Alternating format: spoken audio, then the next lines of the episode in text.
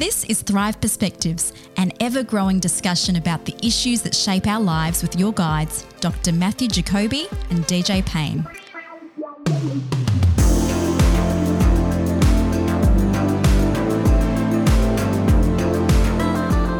At the time of this recording, there's a lot of stuff in the news mm-hmm. about race and racism. Mm.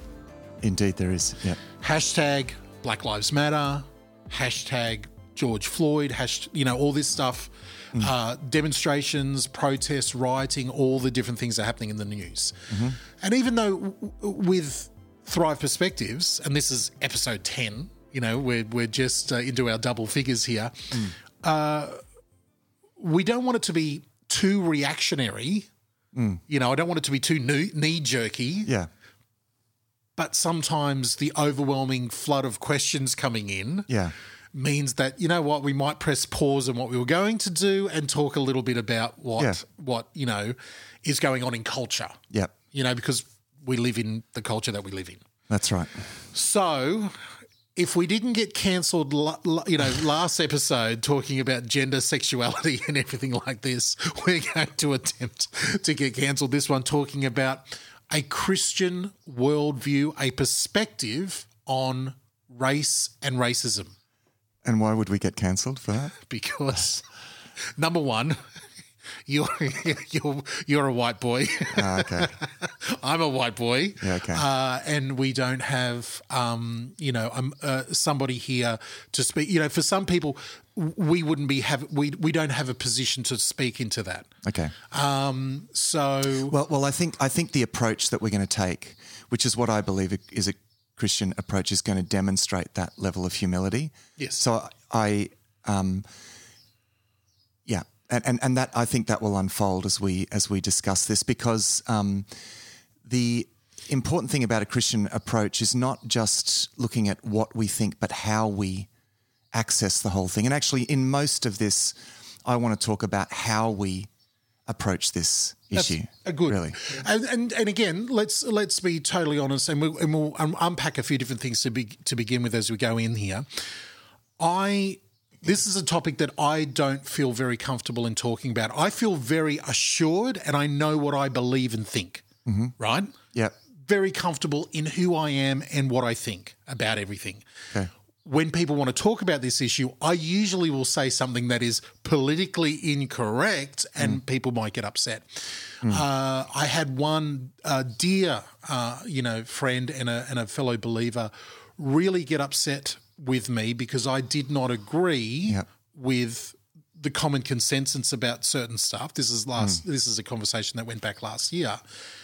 And she actually turned around and said to me, hmm. uh, she said, actually, you have no no right speaking into this subject hmm. because you're, you know, a white Australian.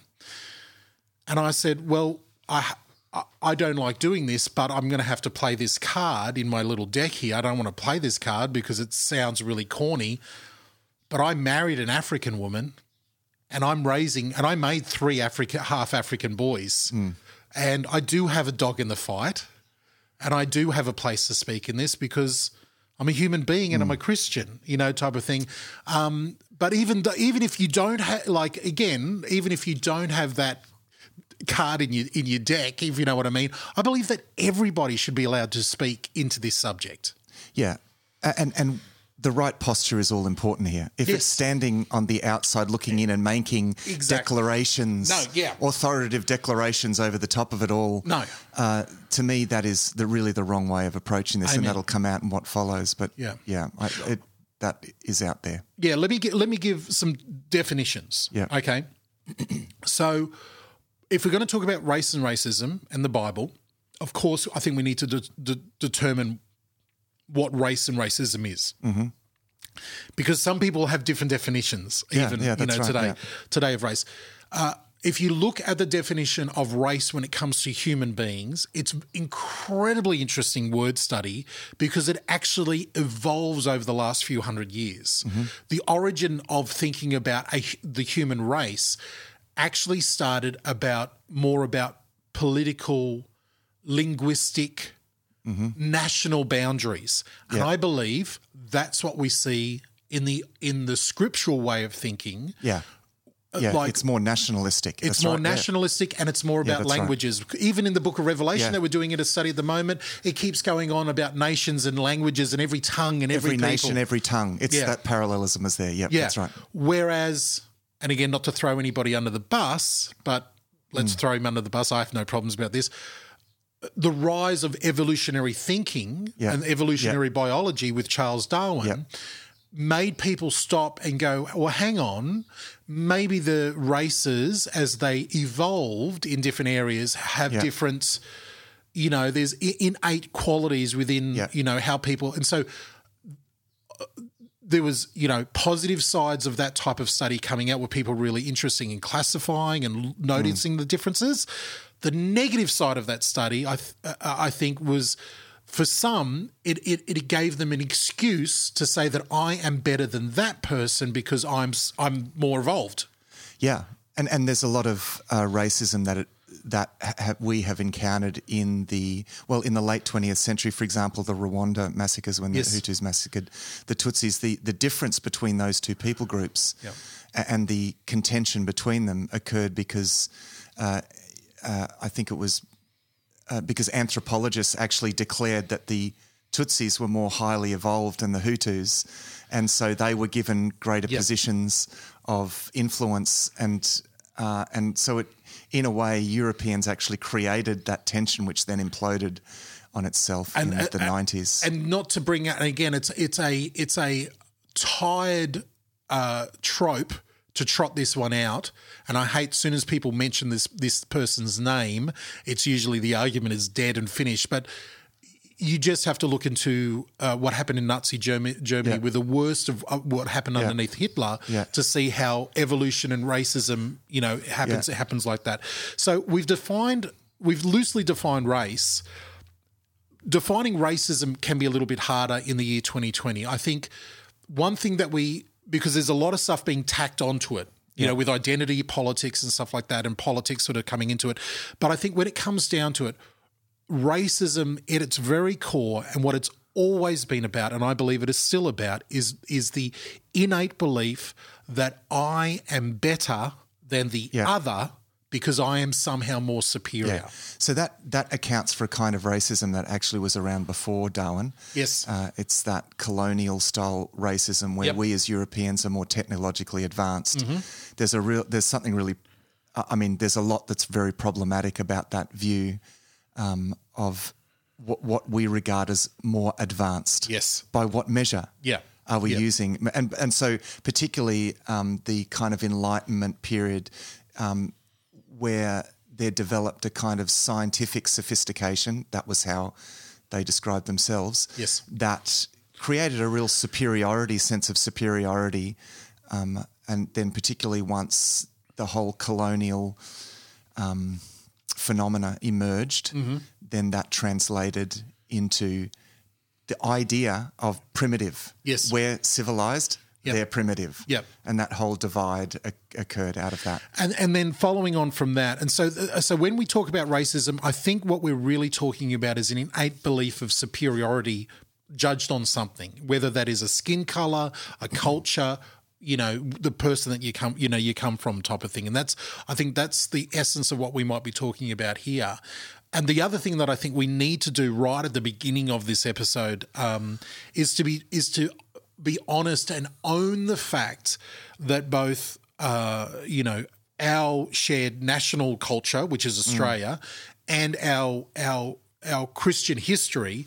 There have been issues in both of those that's where right. people people in the name of being Australian or in the name Yeah, of being correct. being part of the church have used some sort of thought of superiority over others. Yeah. And we would both decry that Yeah. right at the beginning and say, we own that as part of the history of, of who we are. Yeah.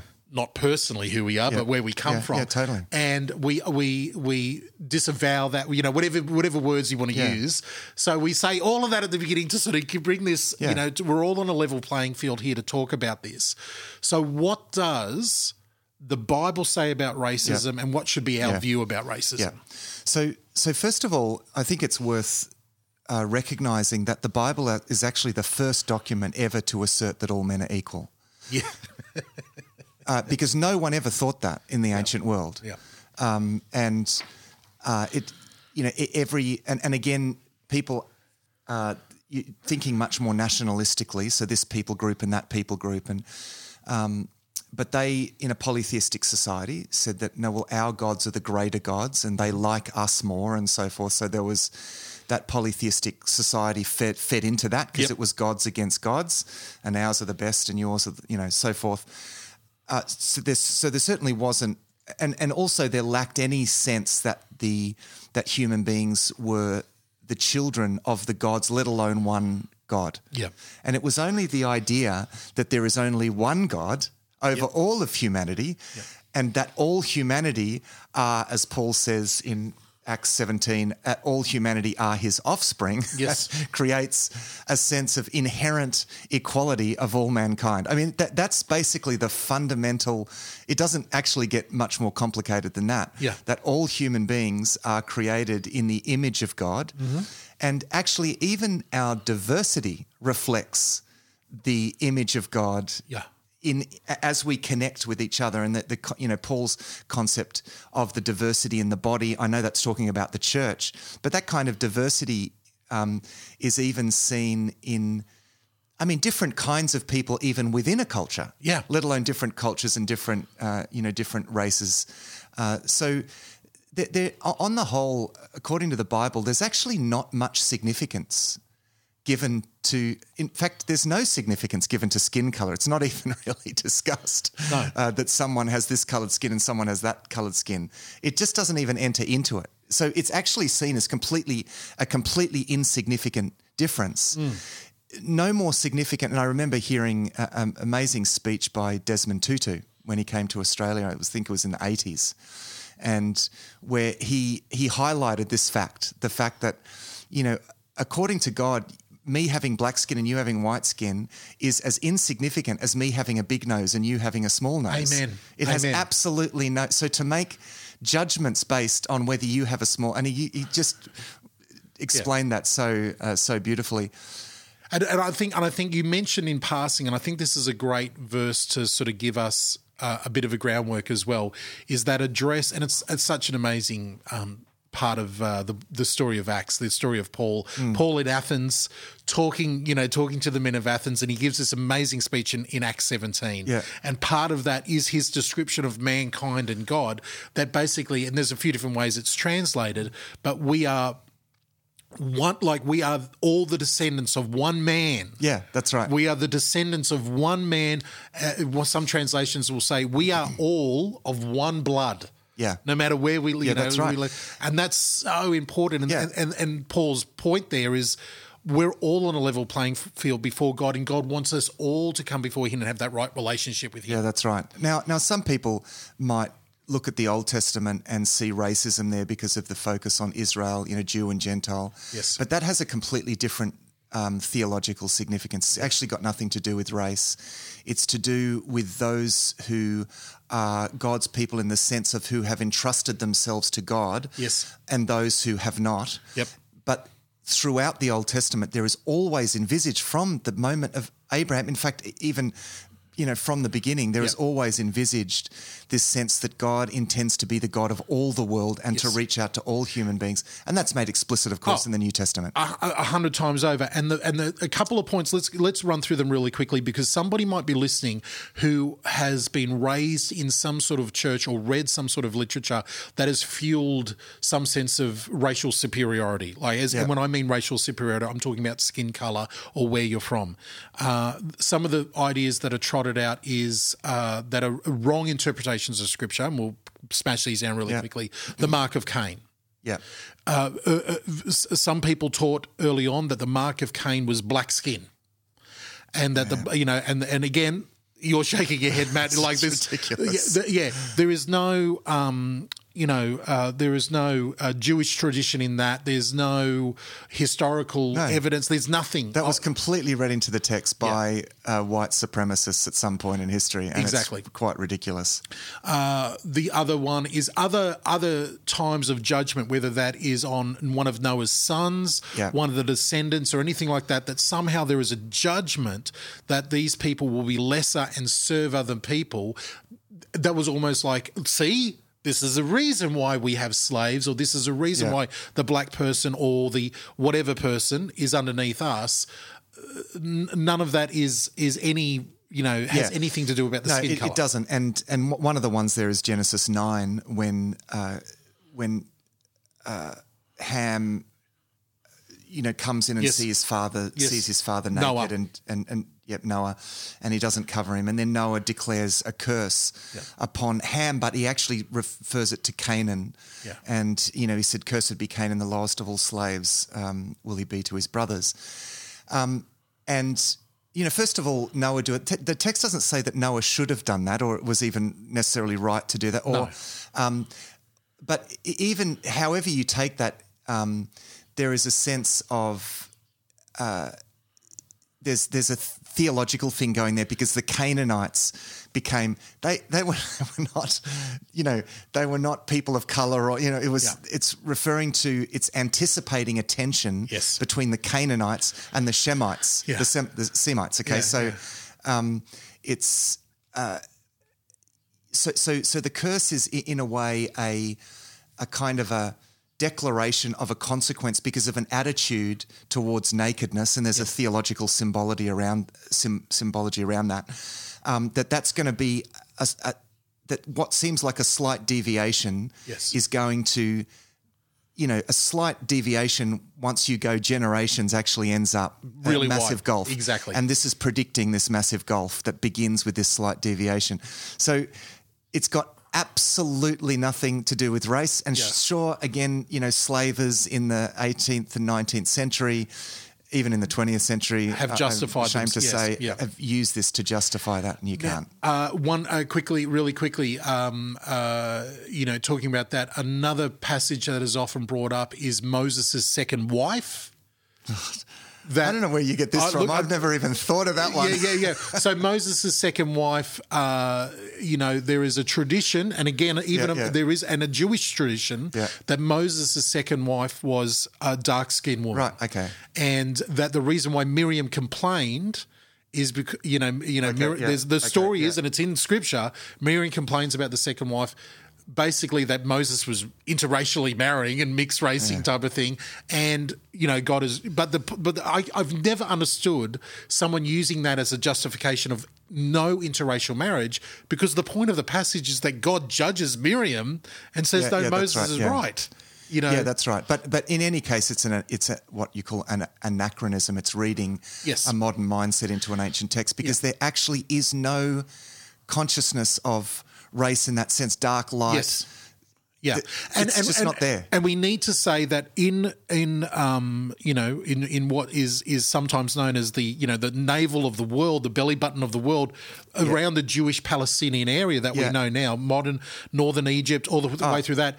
That is a melting pot That's of right, yeah. colors Yeah. and cultures so much so that you will see in different traditions like one of my favorite one that i blew my mind when i was young is i saw an early uh, rendition of samson Yeah. as a very dark skinned man with Yeah. dreads Yeah. you know, because he had the long hair and he would never cut his hair. And there was traditions within the, the you know Jewish believers that he was of a darker skinned people, and you know coming in like so. There's Yeah. even a depth of you know if you want to talk about race purely as the color of your skin, there's even a there's not one standard within the Jewish you know tribes. Yeah, that's right. It's it's a it's a very recent, historically speaking, a very recent invention, and it's quite arbitrary. It literally is as though we it could have been something else. Like let's say it was red-haired people. yeah, yeah. That suddenly- or, or, uh, it- like and again, uh, no, nothing against red-haired people, by the way. Or, or let's say it was. I don't know About the short col- people about- about the eye colour of your- it's about the eye says colour. Blue-eyed, blue-eyed people are somehow inferior, or Yes. you know whatever. Yeah, yeah. And it's it, it, it It's again as arbitrary as that. ar- arbitrary and ridiculous, and uh, I, there is no. Um, there is no justification, you know, in, in the scriptures. Does the scripture talk about slavery? Yes. yeah.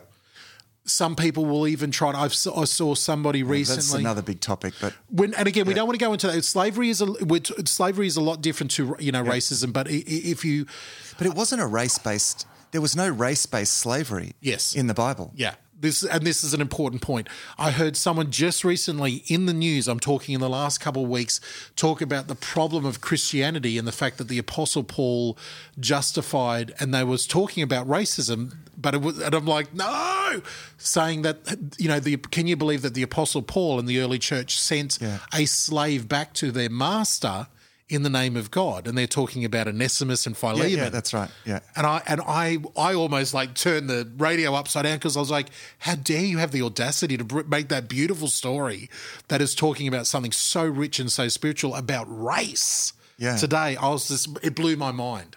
Yeah, it blew really my- is. So so I'm saying that there's and it's it, it's even revolutionary in the way that it upturns slavery. That yes book. yes yes yeah. Anyway, let's not go because Yeah. that's that's a massive. Yeah, no, that's so- fine. A couple of couple of scriptures, I think, just to just to seal off the um the, the biblical view, which is just so simple. I mean, it, it really is. There's just no trace of any uh, of racism. Yeah. particularly skin colored based racism. It's just not even. Uh, you know, as, as we've said, skin color is as arbitrary as Yes. the size of your nose, Yeah, you know, yeah. according to the Bible. Um, however, Romans ten twelve, for there is no difference between Jew and Gentile. Yes. The same Lord is Lord of all and richly blesses all who call him. Acts 10. Uh, I now realize how true it is that God, this is uh, Peter, I now realize how true it is that God does not show favoritism but accepts from every nation Amen. the one who fears him and does what is right. So, um, so again, I think it's worth. Uh, I think it's worth stating that I think that biblical view of all human beings as created in the image of God yeah was always a revolutionary uh, idea. yep Um, and uh, and it's the first, you know, Bible is is really the first document to say that all men are equal, and I think that's a one of the wonderful uh, things about the Bible. So, Yeah. um, as we move on from that, I, I mean, just just I just want to make some comments on, um, I guess, some philosophical and anthropological perspectives on it. this. Um, there's a, a very uh, important book um, called Jared Diamond called Guns, Germs, and Steel, where he asks the question. Um, I guess he counters the that kind of colonialist view, that enlightenment slash colonialist view, that some people are primitive and other people are more advanced, you know, and that there's, and and from that grew this idea that perhaps some racial groups are more inherently intelligent than others, and he explores this idea, and and I think he debunks that idea uh, pretty resoundingly because it all it all again it all depends on what you mean by intelligence and how you shape that. There's a philosophical issue under, underscoring that. And if you put it down to why, which it, he does, you know, why is it that some people, why did the scientific revolution occur here and not there? And and and I think he comes up with really good circumstantial um, evidence for that. But it also underscores something about diversity. You know, different people live in different places, and also there are some philosophical issues around there. And we spoke about this in a one of the first episodes where he talked about different kinds of knowledge. Yeah. And is scientific knowledge really the highest form of knowledge? really, is it really the highest form of knowledge? yeah. I, I, remember I, I listened to a lecture by uh, an anthropologist on a um, an, another, uh, and it was actually a discussion on a podcast uh, that I um, called uh, Entitled Opinions, which I uh, dip into every now and again. And this uh, anthropologist, uh, she was saying that she met with a group of, um, you know, uh, like graduate students in a class, and she said, "Okay, everyone, point to the north." And they all pointed in different directions, you know, and that was, and and but sh- and then she was doing some work with um, Indigenous communities in Northern Australia, and she said to a bunch of kids, like five-year-old kids, point to the north, and they immediately pointed in the, To same right direction. And she said, and, and, and she said, these kids, these little kids, could go out and survive for days by themselves. And, and and she pointed out that the the array of skills that you have to have to actually to actually do that uh, are staggering at the age that they were. And she said, you know, I have a PhD. I would have died. Yeah, Like if I would have been even exactly, out there yeah. overnight, I would have had helicopters looking for me, you know, uh, because you know we're so specialist. Yeah. We, you know, and and and in in a sense, we and and this is a this is a point that um, Yuval Noah Harari makes again, uh, atheist, prominent atheist thinker, but I think he makes a valid point here when he points out that these supposedly primitive people in primitive societies that we refer to as primitive, and I do put that in inverted commas. He said actually uh, are, in, in a sense, far more skilled and intelligent um, in a general sense because they are having to, they ha- had to and are having to um, deploy a much greater array of skills. We're very specialized. Yes. Uh, you know, it's like I have a specialization in this, but in any other field, I'm completely lost. Mm. Yeah, And yeah. if I was out in the bush, I'd be dead within days, you know. Yeah, yeah, Uh, exactly. so so he, he points out that we're actually he, he- the case that he makes, and I think it's a fairly compelling case that we're actually not more intelligent than people then. and that, and that's a great point, Matt. Or because, there. yeah, because because a, a subtle form of prejudice. I'll use that Mm. word prejudice. I won't even use the word racism about this. Yeah. There's a subtle form of prejudice creeping into a lot of thinking, whether it's you know whether it's it, it's uh, overt or subtle behind the background, and this is under it's usually underneath the banner of what we call Western culture. Yeah. Underneath the umbrella of Western culture, which we all live, Yeah. you know, if you're listening to this, you probably live in, Yeah. you know, type of thing. Or it's the major influence for a lot of culture in the world Yeah. today. Or if you're not born into a first world Western culture, you're probably trying to one day move to that area type of thing. So because of those things, Yeah. a lot of people talk about the wonderfulness of Western culture and that it's somehow superior. And then next thing you know, go down a few steps and somehow some kid today that had no reason, like didn't Yeah. make Western culture, feels that they're responsible Yeah. for it, and Yeah. there's again some sort of superiority beginning to bubble Yeah, up right. Yeah. within within their heart. So I think that's a great point that you bring out. That when you zoom out and you actually look at all cultures, it's all equal. It's all equal. Yeah, that's right. And um, and and I think one of the things that happens, and and I guess moving to um, causes of racism, that sense of superiority, because it's linked to that, is this idea that racism begets racism. So it's it begins with that exact sense of superiority that is always unfounded. Yeah. Based on the biblical perspective, any sense of superiority is completely unfounded. Yeah. Um, so uh, it begins with this sense of superiority. Now, that sense of superiority uh, begets racism, mm-hmm. okay, which begets certain social conditions, actually. It, mm-hmm. it elevates me and it demotes you in, in various ways Yes. that creates a certain socialism, a certain social situation, not socialism, a certain social situation, which then begets certain attitudes habitually. Okay, so these people are always in that situation. There must be something inherently um, disabling in within them somehow. Uh, so it so this, those social situations create attitudes, which then create a sense of superiority, which then begets racism, and so you get this A vicious cycle, an yeah. absolute vicious cycle. And and so I think what we experience is that that cycle going back a very very long uh, a very long way. Yeah. The- uh, uh, again, we got it. We got. We'll take a break in just a moment, but I wanted to. I wanted to leave one more point in this first half of the conversation, and that is, and Matt, I know you've got a a lot more to unpack.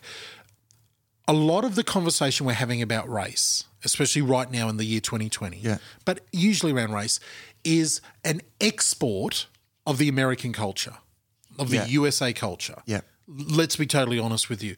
Uh, like, you know, when people talk about racism, the reason why there's conversations going on is because of the unrest and the beliefs and the culture and stuff that comes out of America in American entertainment, in American music, film, books, attitude, news, the media. Um, and that you know this we're slightly, this could veer us into a whole nother conversation Yeah. but there is, you know, different conversations we can have about race and superiority in every country, in every culture, in every history. But I want to avoid falling into the trap of just talking into American stereotypes. Yeah. Because this is a much bigger conversation Yeah, as, though, as if we don't have racist problems. and again, that, and that's there. and that's the thing. I, I look again. I, I won't go into the. And you can send all hate mail to me. I actually find it hard to find excuses for race discussions in America. You know, I think there's a there's. I think the media makes a beat up of it. I think it's a way of of the powers that be keeping people divided, and you know, there there is so much equality in America and opportunity in America. Whereas here in Australia, I think a discussion on how we treat our Indigenous people, I don't want to even use the word race, uh, how we treat our First Nations here is a much more valid conversation about yeah, d- it's, it's a valid. Com- I, I'm not sure. I'm not sure if I agree with your first statement, but that's okay. Know, that's, and that's Yeah, fine. uh, because I'm not sure that there. I'm not sure there are those equal opportunities, but um, and and people would argue that. But let's not get into that. Yeah, Uh, I- I think um, I think that what we want to talk about here is an attitude. Uh, I really want to get to the attitudinal stuff because I think this is bigger actually than just race. Uh, it's part of a, as I said, a kind of an, a. We seem to revert so easily to superiority paradigms of thinking and to making the other inferior, particularly someone who's not like me. Yeah. Now, this can happen across the river here in Geelong. To you know, like here we are sitting in Highton, and those you know, and, and North Geelong, you know, Highton kind of.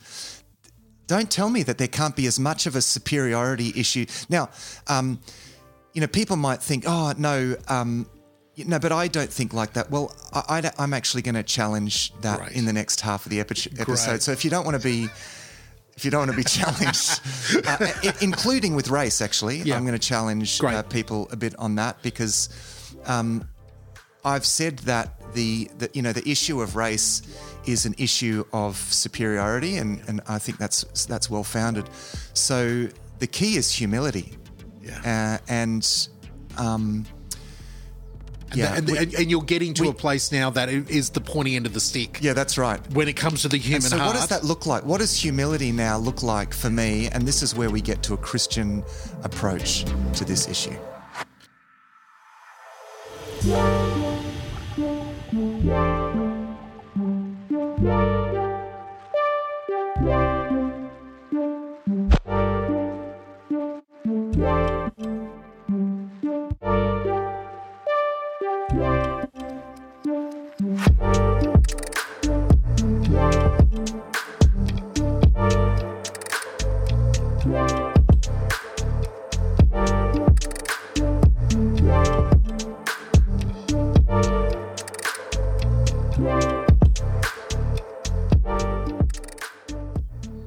Family. It's DJ here, and interrupting this scintillating conversation about all things race, racism, and the Bible and a Christian worldview to let you know that coming up in a couple of weeks, around July 10th, 11th, around about there, you will see it advertised all over our social media. What am I talking about? I'm talking about the 100th episode of Thrive Deeper. That's right, episode 100.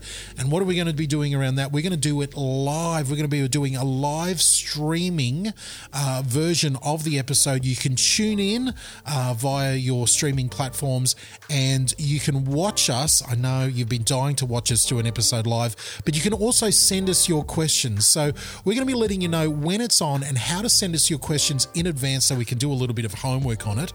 And we would love to have your questions. It's going to be covering, uh, I think it's our second last episode on the book of Revelation. So grab all your questions about the book of Revelation, send it to us, and for Thrive Deeper 100, we'll be doing it live via, uh, you know, online streaming. You can tune in from wherever you are, and we'll be letting you know when that is happening across our Facebook pages, our Facebook groups, on our website at thrivetoday.tv. Just stay tuned to all of that, and we'll let you know when you can get involved. It's going to be be really exciting. Thrive Deeper 100, and we'll also be doing a little bit of a uh, you know discussion there about what we're doing with Thrive Perspectives. So make sure you stay tuned for that. We're really excited how that's going to go down. All right, that's enough from me. Make sure you visit us over at thrivetoday.tv. Let's get back into Thrive Perspectives. It's actually episode 10. We're talking about race and the Bible.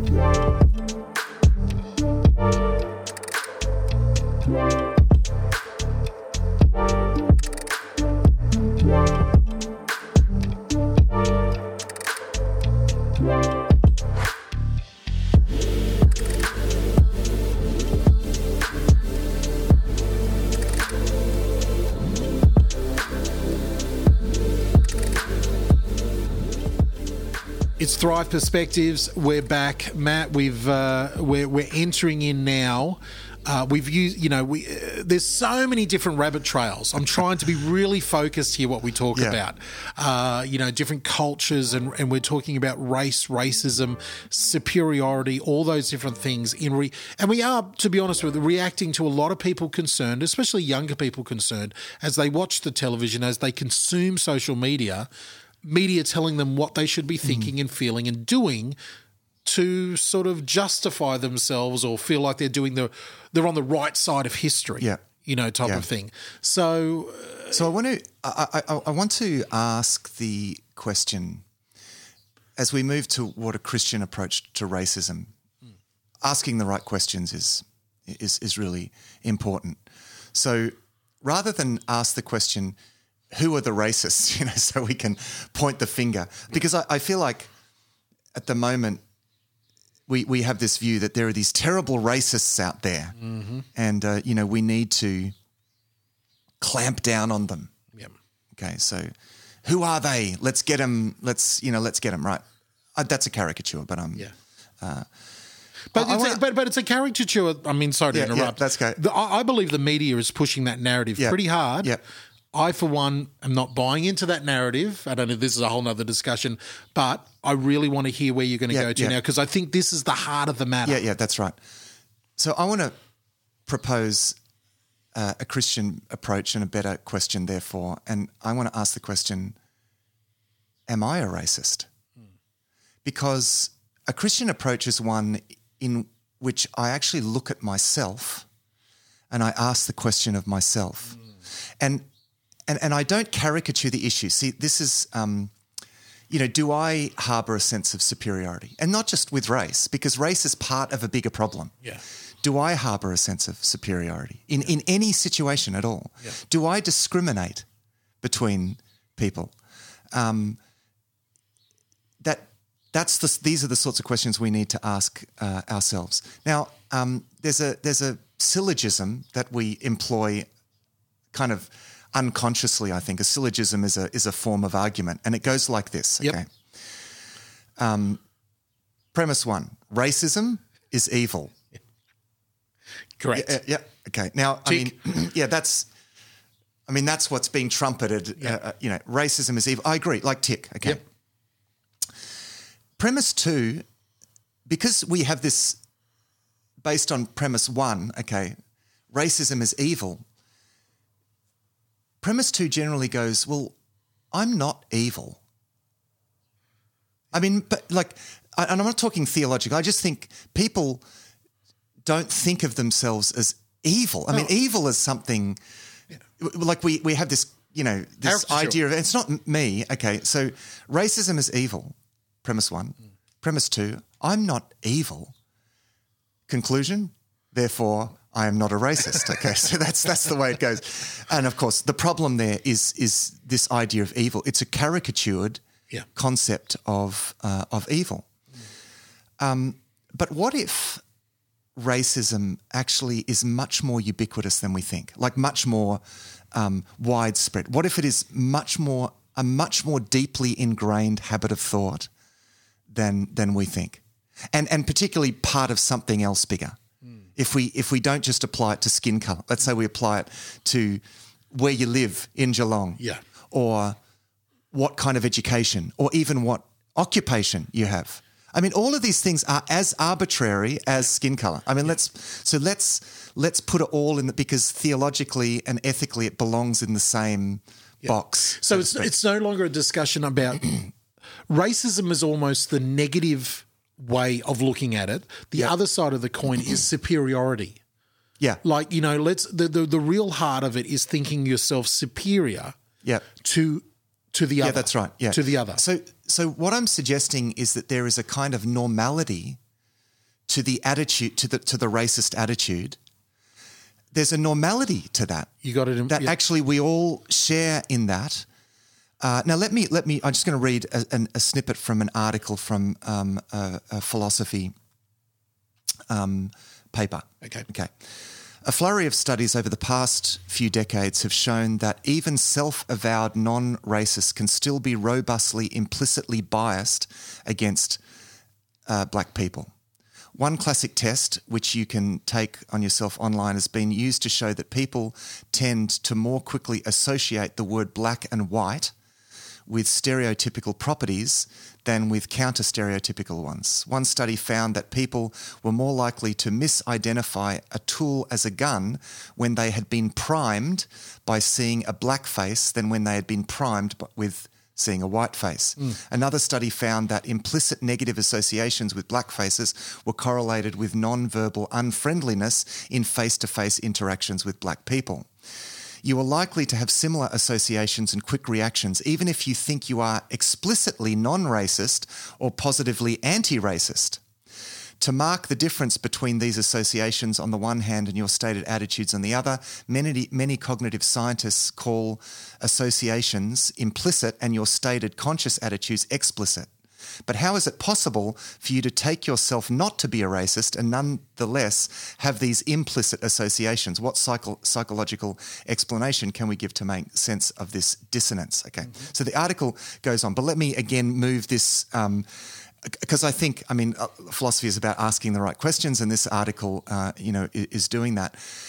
And and I would suggest from a more theological point of view, so how is it that we don't recognize these this implicit race racism?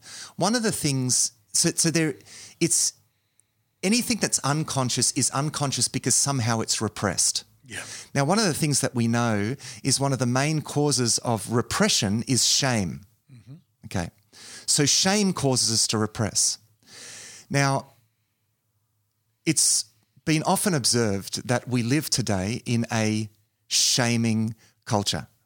Okay, so so certain behaviors are caricatured racism, right? Now we're going to get out there and shame on all those terrible racists. Now, I, I I think yes, it is bad. I'm not denying that it is bad. I'm just saying it's more common than we think, which could make that that way of approaching the issue an enormous exercise in hypocrisy, really. Yeah.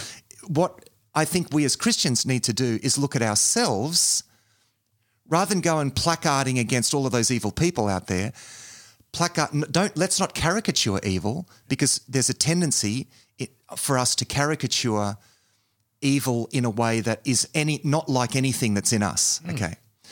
Uh, but what can happen in, in, in I think in this kind of culture, particularly a social media culture where there's a lot of shaming over s- stereotype Yep. uh, groups of behavior, Yes. you know, uh, and caricatured behavior, is that it's shame, shame, shame, shame on those races, shame, shame, shame. Now, what happens then is that racism just what that I think is there in, in a in a very deep seated sense is actually just repressed. And when things are repressed, they actually control us more, not less. Yeah. Let me let me give you an, an example, and and I'm, you know, because again, a Christian approach is one in which I point the finger at you know at myself. I analyze my own responses. I was in America uh, recently, and I was coming back from somewhere walking at night, and I was walking down a street, and there were a bunch of um, uh, African American guys, you know, bit boisterous, kind of, you know. As I, as I came around a corner, I was walking, and just I just noted within my reaction a little bit of a heart you know, and look, maybe I've watched too many movies, and, and uh, but I mean, here's part of the problem, isn't it? Because they're always portrayed, you know, the gang, the whole gang culture, and all of this sort of stuff. And Yeah. you know, I'm seeing the guys that look like what I've seen on the movies, and and uh, I mean, and, and so my heart just starts beating a little faster, and I and I walk past, and you know, they turn to me, hey, how you doing? Yeah. And I felt ashamed of myself. Yeah. Yeah. And I and, and and for the next few minutes, I analysed what what's wrong there. What's wrong in me? Yeah.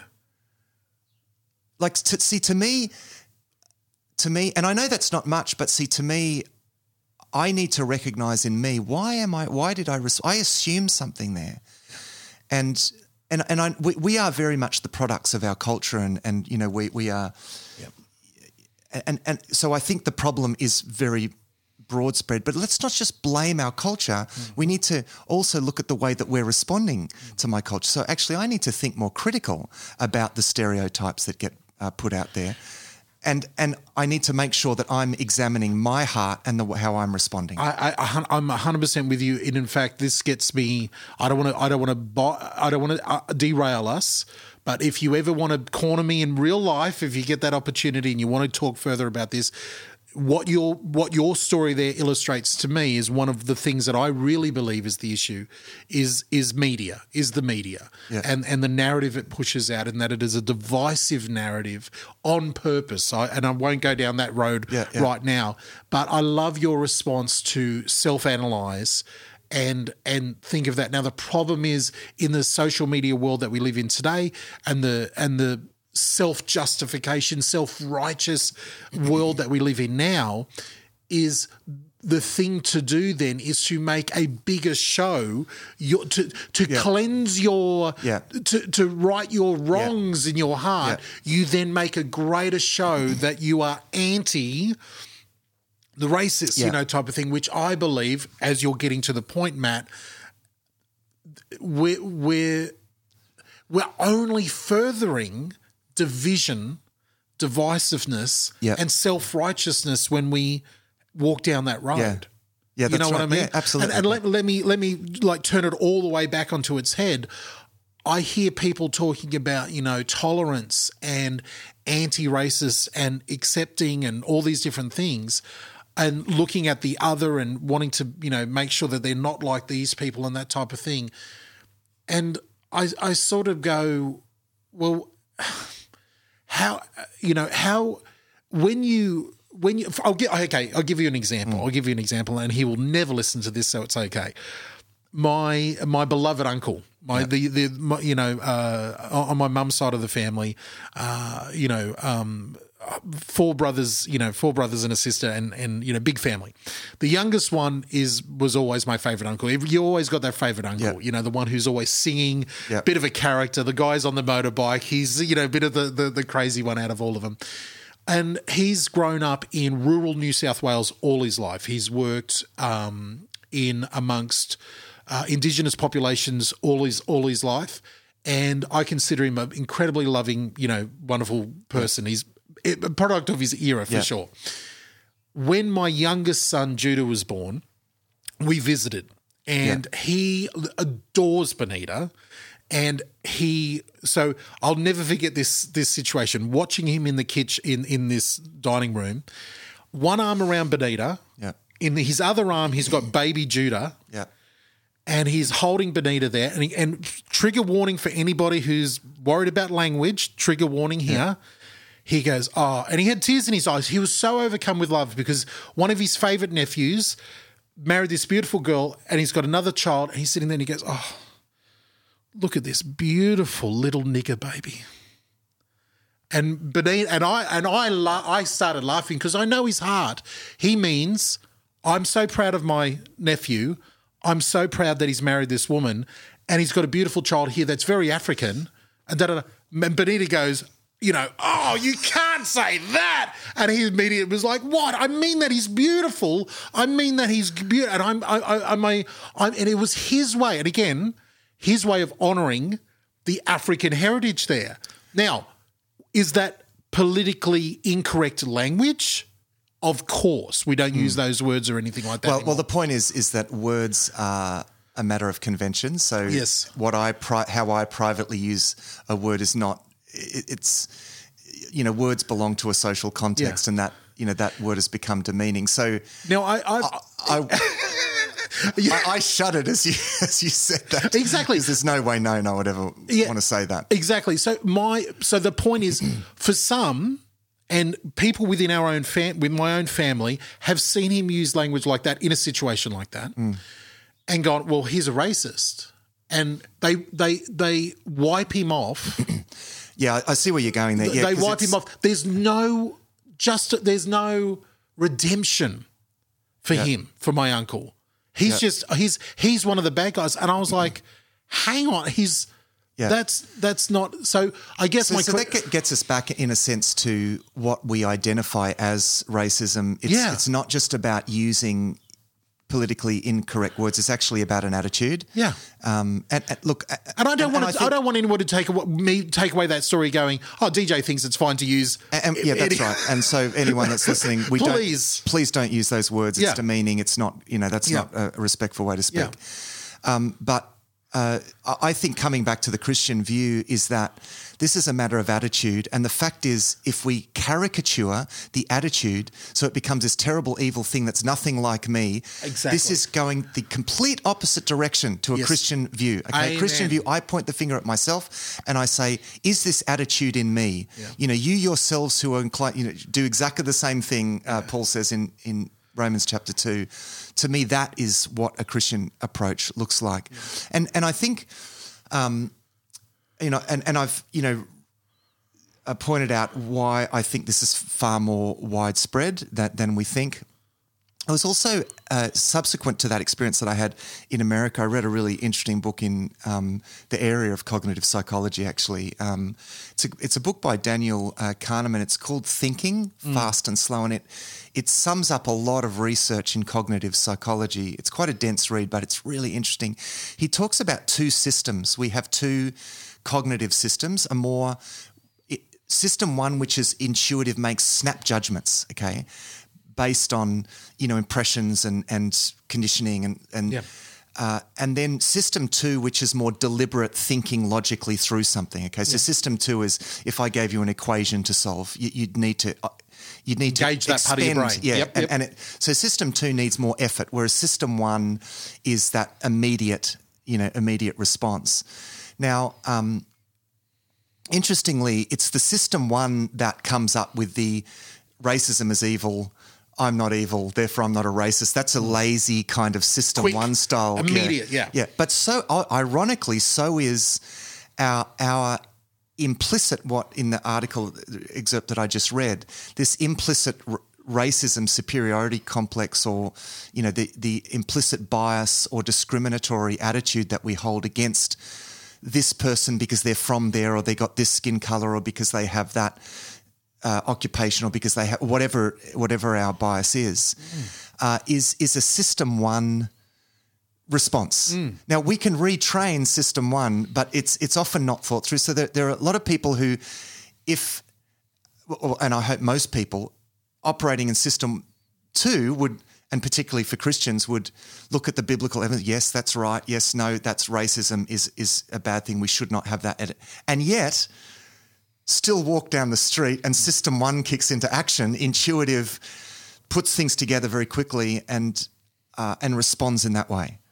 So, um, and, and I think, th- and there are a lot of, they have done a lot of ex- experiments showing how these two operating systems do operate in different uh, areas. And, and it's really, really interesting. But what it highlighted for me is that one of the things that we're all about as Christians is about changing our patterns of behavior and response, right? And actually, the Holy Spirit can do that in our lives. We're not stuck with the system one that we have. It can be reshaped. It can be educated. Uh, you know, and and I think I mean that's what um, Daniel Kahneman.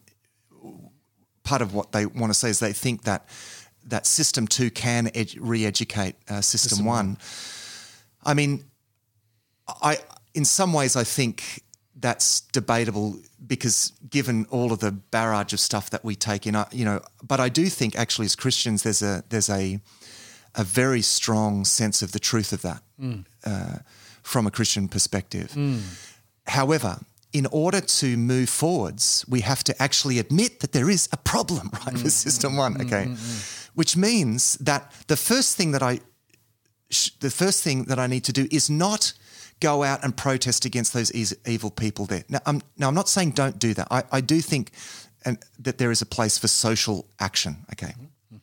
So, uh, look, I'm not taking away from that at all.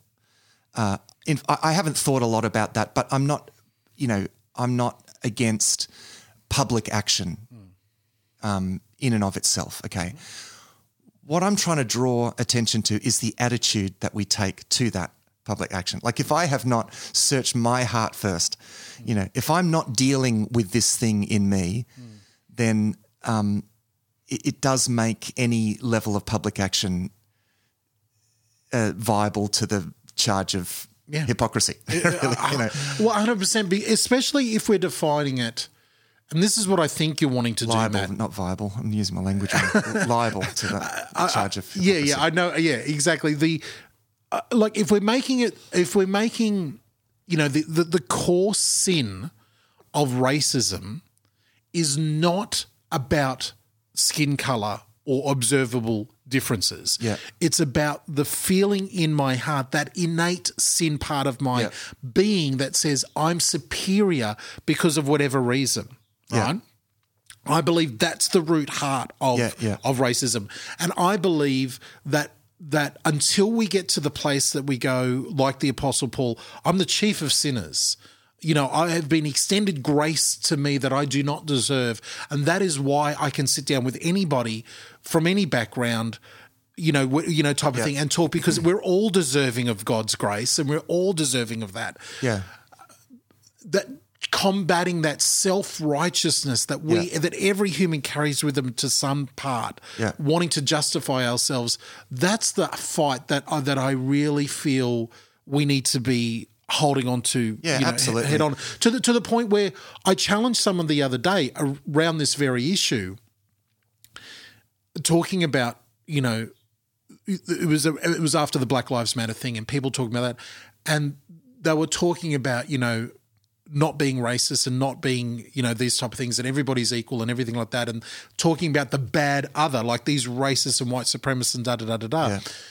And I said, I feel like you're being the same spirit that you're accusing racists of having, Mm. this imaginary boogeyman, you've got in yourself Yeah, that's right. about them. Yeah. Like you are being like you are being racist about racists, you know, type of thing. And that was a little bit that the, Yeah, the yeah, I- conversation. I know. Well- uh, and again, I'm being silly. I, I, I get, like, yeah, I get what you're saying there, and and it, it does. I mean, your point is that it comes down to deeper attitudes and the way that we relate to other people, Yeah. and because again, yes, racism is a really, really bad thing. Okay, but I, a Christian approach to it, always looks at me first and looks at do I, do I share in the basic fundamental problem that underscores this and leads to this. And and I this has been a this has been a area for, for me that um, you know coming from uh, particularly you know coming from a particularly the British side of my family. I mean, on German side of my family is probably another another story altogether. But won't but the yeah we, uh, but you know like th- there is this kind of um, uh, part of of it coming from a fairly sort of posh kind of family uh, background on, on my English side. Proper, proper. Yeah, you know, with you know sirs and generals and and and all the rest, and and th- there's this kind of terrible sort of generational superiority complex that Yeah. comes with that that as that as a Christian I've had to own that you know the biblical form of confession is we have sinned even as our fathers did and, and recognizing there's a gener- generational element to all forms of sin. And by sin I mean these inherently corrupted attitudes okay? Hmm.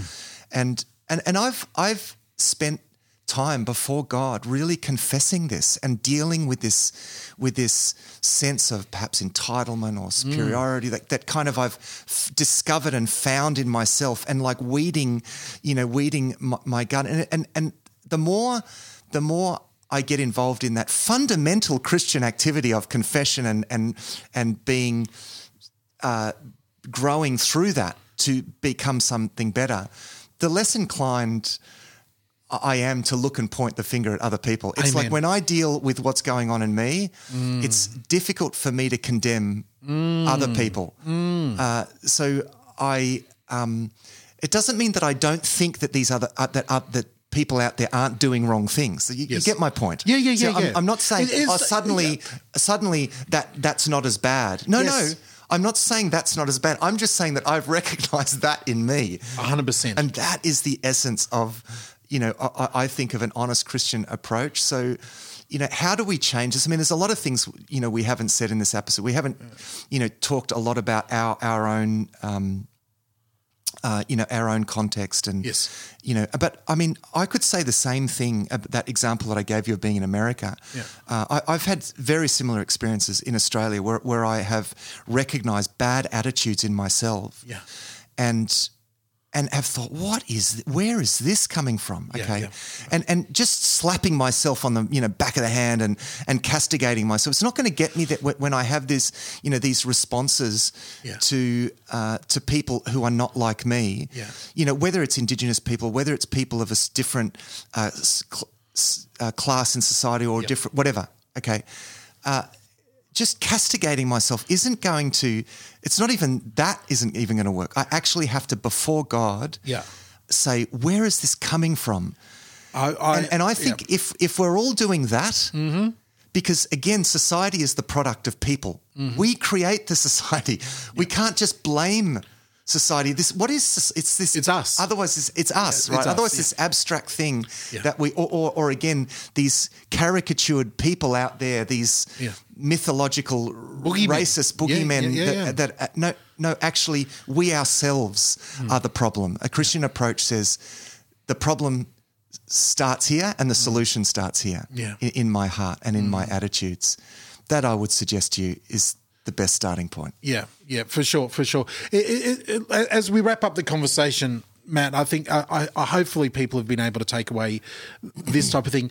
I I come from it from a really weird and you know we don't want to get too personal with the story but you you've shared that personal story i i my mother would often tell me stories of how i was i was the opposite of you I was attracted to the other groups of people as a kid, and I've always been like this.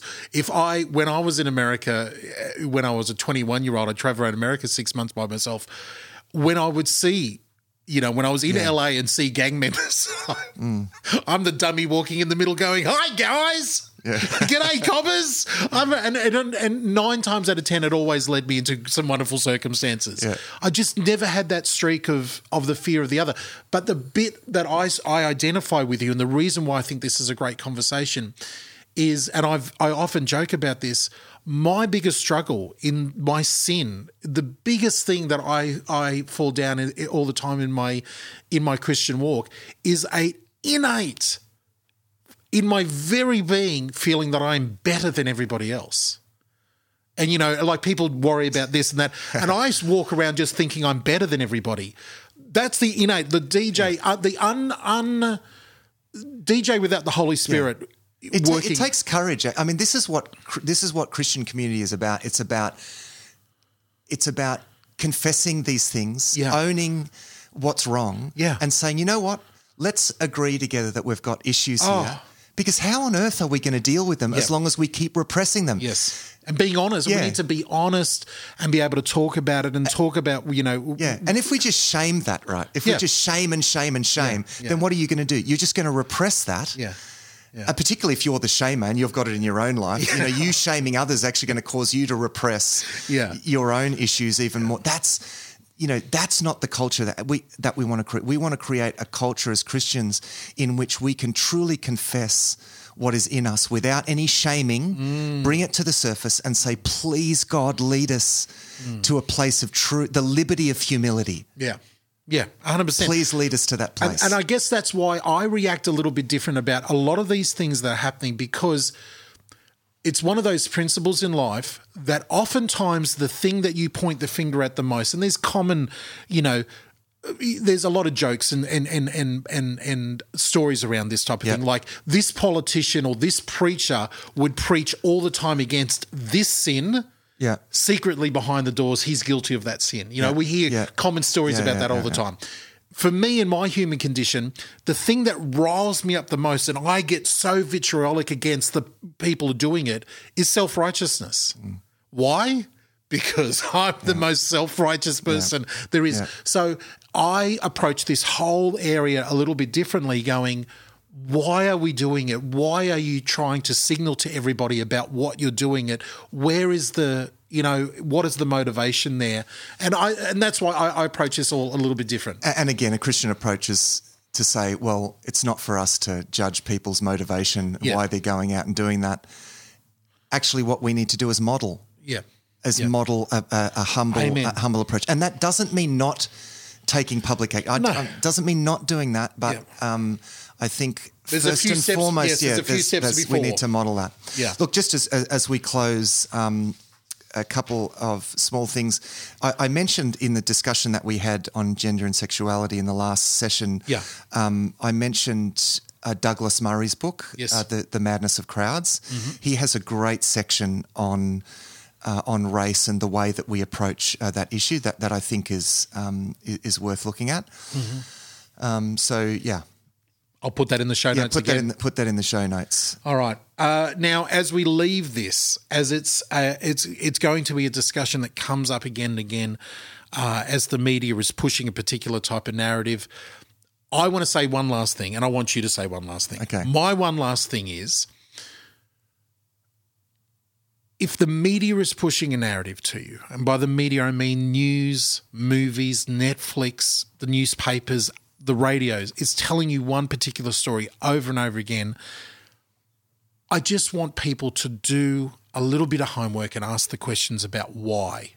You know, is there anything behind that? Who owns this narrative? Who who's benefiting from it? Who's making money from it?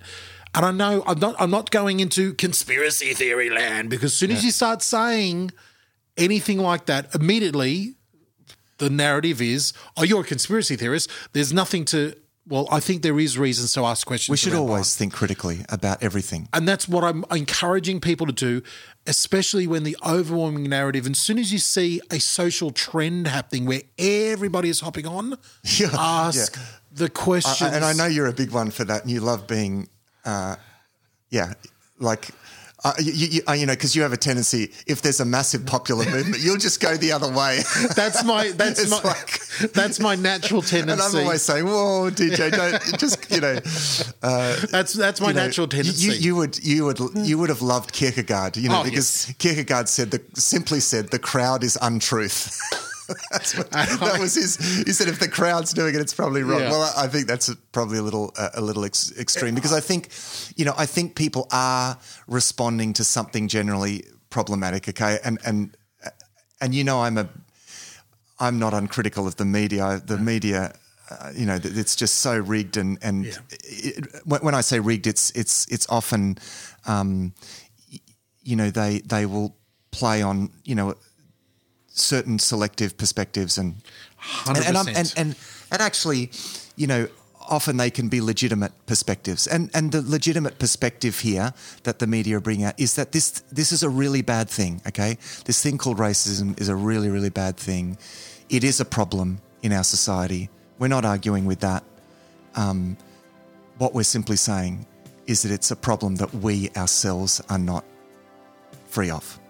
And a Christian approach is one where I don't point the finger at other people, where I point the finger at myself and I say, God, show me where the root attitude behind this, show me where this is present in myself and help me to be a better person in the future. That's the difference. That's the Christian approach in this, I believe.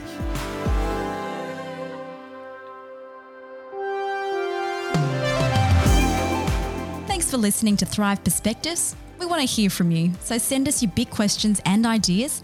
Our home on the internet is thrivetoday.tv. You can contact us, download other shows, see all of our resources, and much, much more at our website, thrivetoday.tv. The Thrive Today network is on Facebook. Our Facebook page and links to our community groups are waiting for you. Just search and like Thrive Today page in Facebook now. Visiting the website ratethispodcast.com slash thrive perspectives really helps us reach more people. So head to ratethispodcast.com slash thrive perspectives. We hope that these shows will challenge you to look at life from a new perspective and thrive.